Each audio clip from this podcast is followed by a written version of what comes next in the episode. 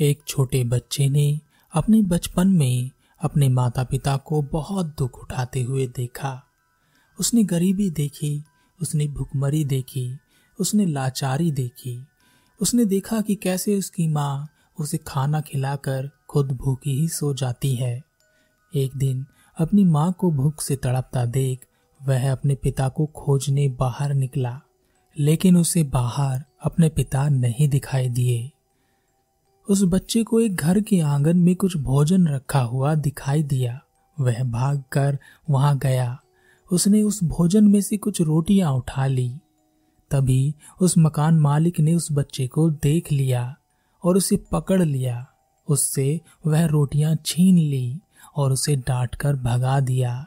वह बच्चा भाग कर अपने घर गया। उसने देखा कि उसके पिता आ गए हैं और वह कुछ भोजन भी लाए हैं। उसकी माँ खाना खा रही है। वह बहुत खुश हुआ। छोटे बच्चे के मन में उस दिन से यह बात बैठ गई कि जीवन में सुख ही चाहिए, बाकी कुछ नहीं। वह छोटा बच्चा बड़ा हुआ और एक दिन उसने अपने आप से यह वादा किया कि आज के बाद वह दुख नहीं देखेगा, केवल सुख ही देखेगा। उसने मेहनत की हर परिस्थिति में वह सुख का ही एहसास करना चाहता था। उसने एक छोटा व्यापार शुरू किया। व्यापार में हानि हुई, लेकिन वह दुखी नहीं हुआ, क्योंकि वह किसी भी हाल में सुख को प्राप्त करना चाहता था, और इसके लिए वह कुछ भी करने को तैयार था। आखिरकार उसका व्यापार चल निकला, और उसने एक एक करके सारे सुख के साधन इकट्ठे करने शुरू कर दिए। उसने बड़ा घर खरीदा, उसने नौकर चाकर रखे, एक रथ भी खरीदा, अपने माँ बाप के लिए एक से एक कपड़ों का ढेर लगा दिया, उनकी सारी जरूरतों की चीज़ उसने उपलब्ध कराई। जब वह सारे काम कर चुका, तब उसने एक राहत की बड़ी सांस ली और कहा, अब मेरे पास सुख ही सुख है, आज के बाद कोई दुख नहीं। दुख मेरे पास आएगा भी नहीं। मैं हमेशा सुखी रहूँगा। लेकिन कुछ समय पश्चात उसे एहसास हुआ कि उसके पास कुछ कम सुख है, क्योंकि उसके आसपास के लोगों के पास उससे अधिक सुख है। उनके पास उससे अधिक बड़ा घर है, उससे अधिक नौकर चाकर है, उससे अधिक बड़ा व्यापार है। उसके पास कुछ कम सुख है और दूसरों के पास उससे अधिक सुख है। इस बात से वह थोड़ा दुखी हुआ, लेकिन अचानक ही उसे याद आया कि उसे दुखी नहीं होना है तो दुख को अपने पास भी नहीं आने देना है। तब उसने और अधिक प्रयास शुरू किए, और जल्द ही वह उस नगर का सबसे बड़ा व्यापारी बन गया।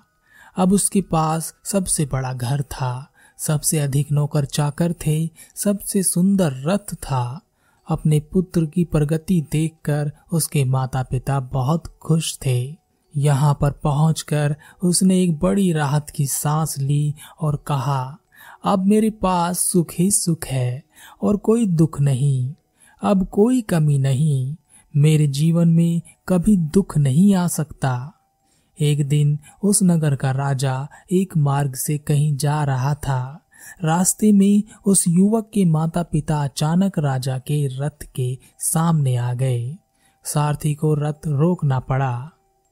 राजा को यह बात अच्छी नहीं लगी और उसने उन दोनों माता पिता को धक्के मार कर किनारे लगा दिया और उन्हें भला बुरा कहकर वहाँ से निकल गया। जब यह बात उस युवक को पता चली, तब उस युवक को बहुत क्रोध आया। लेकिन उसने अपने आप से कहा, उसने दोहराया, दुख मेरे जीवन में नहीं आता। मेरे जीवन में केवल सुख ही रहेगा और वह हमेशा रहेगा। वह राजा के पास गया और उसने राजा से कहा, महाराज, आपके राजकोष से ज़्यादा धन मेरे पास है। मैं अपने धन का आधा हिस्सा आपको भेंट करना चाहता हूँ ताकि आप राज्य की भलाई में धन लगा सके। यह बात सुनकर राजा बहुत प्रसन्न हुआ।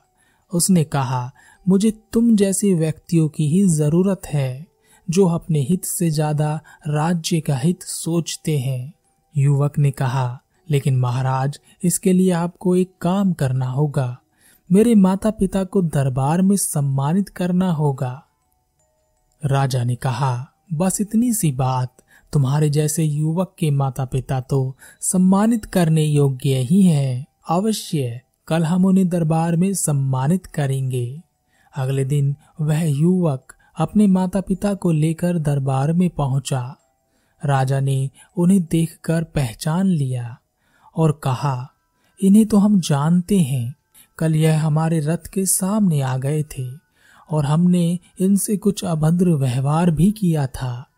उसके लिए हम इनसे क्षमा मांगते हैं और इन्हें सम्मानित करते हैं। राजा ने उस युवक के माता पिता को सम्मानित किया और युवक ने भरे दरबार में कहा, आप सबके जीवन में दुख आ सकता है, लेकिन मेरे जीवन में कभी दुख नहीं आ सकता। दुख के लिए मेरे पास कोई रास्ता नहीं है, केवल सुख को आने की अनुमति है।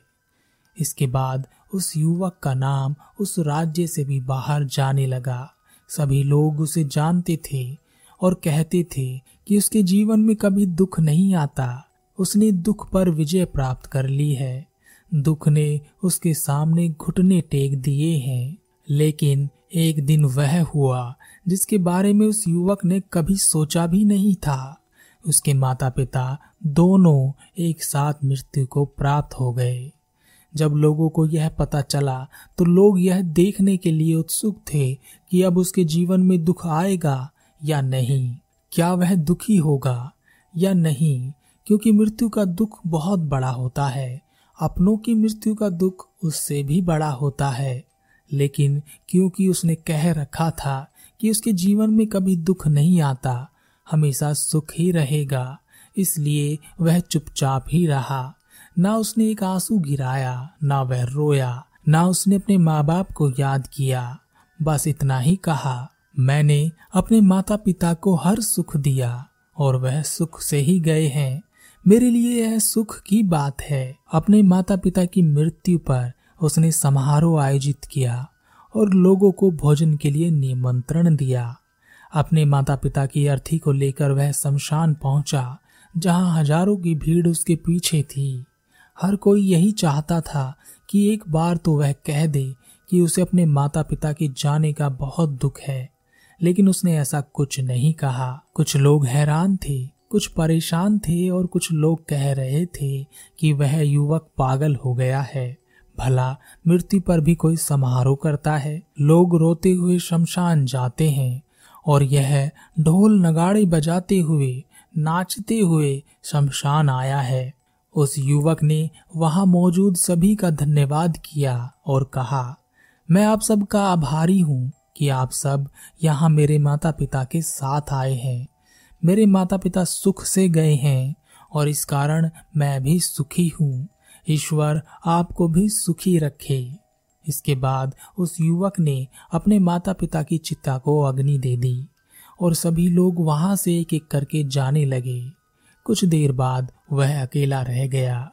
उसके सामने उसके माता पिता की चिता जल रही थी और वह बस उस चिता को देखे ही जा रहा था। तभी पीछे से एक आवाज़ आई। बहुत देर से देख रहा हूँ। जब तुम इतने दुखी हो तो रो क्यों नहीं लेते? उस युवक ने पीछे मुड़कर देखा। पीछे एक भिक्षु खड़ा था। वह मुस्कुरा रहा था। उस युवक ने कहा किसने कहा तुमसे कि मैं दुखी हूँ? दुख तो मेरे पास आ भी नहीं सकता। मेरे पास सुख भरा पड़ा है। दुख होने का तो कोई मतलब ही नहीं है, भिक्षु ने कहा।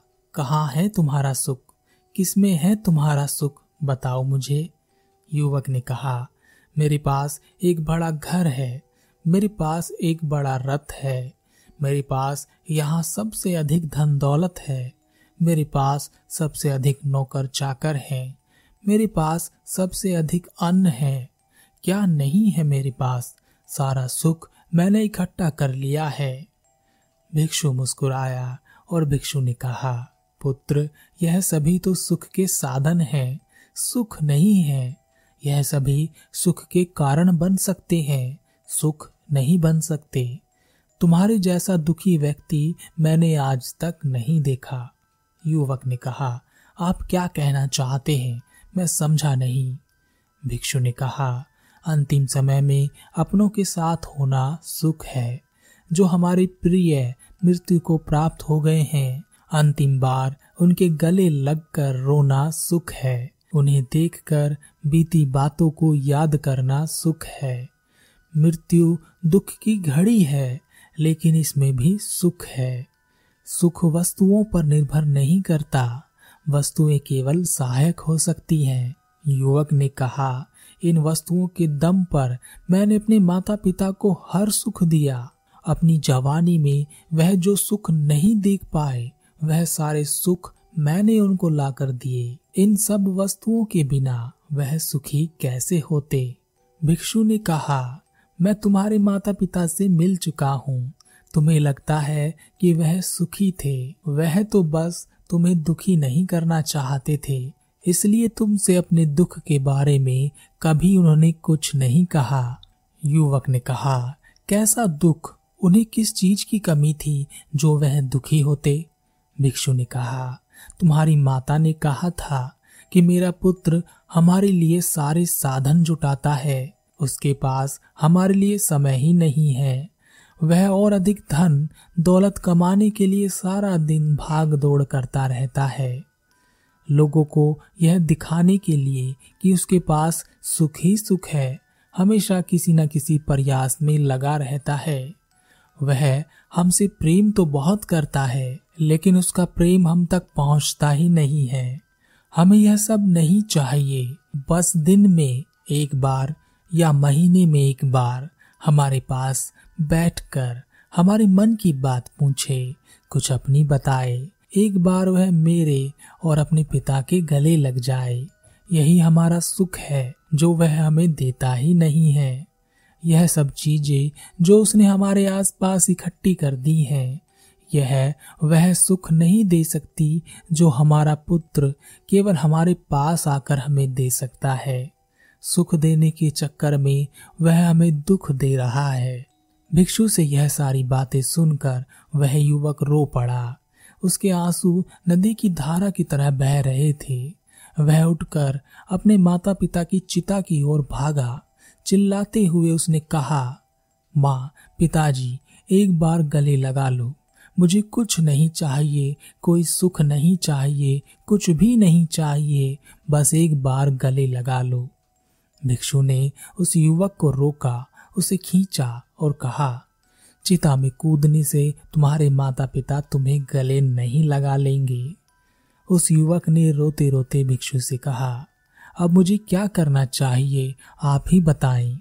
भिक्षु ने कहा, ज़्यादातर लोग सुख प्राप्त करने के लिए सुख के साधनों को इकट्ठा करते हैं, जबकि सुख साधनों में नहीं होता। सुख हमारे भीतर होता है, और यह कभी भी किसी भी बात पर प्रकट हो सकता है।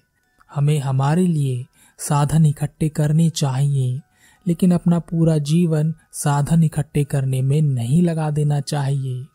उन साधनों का उपयोग लोगों की मदद करने के लिए, अपनी मदद करने के लिए करना चाहिए। अपने अहंकार को बढ़ाने के लिए नहीं। तुमने बहुत अहंकार कमा लिया। अब कुछ विनम्रता भी कमाओ। जाओ और एक नया जीवन शुरू करो और याद रखना, जीवन साधन इकट्ठा करने के लिए नहीं होता है। साधन जीवन को सरल बनाने के लिए होते हैं। सुख दुख के पीछे मिलता है। दुख सुख के पीछे मिलता है। दोनों एक दूसरे से बंधे हुए हैं। तुम किसी एक को ही लेकर नहीं जी सकते।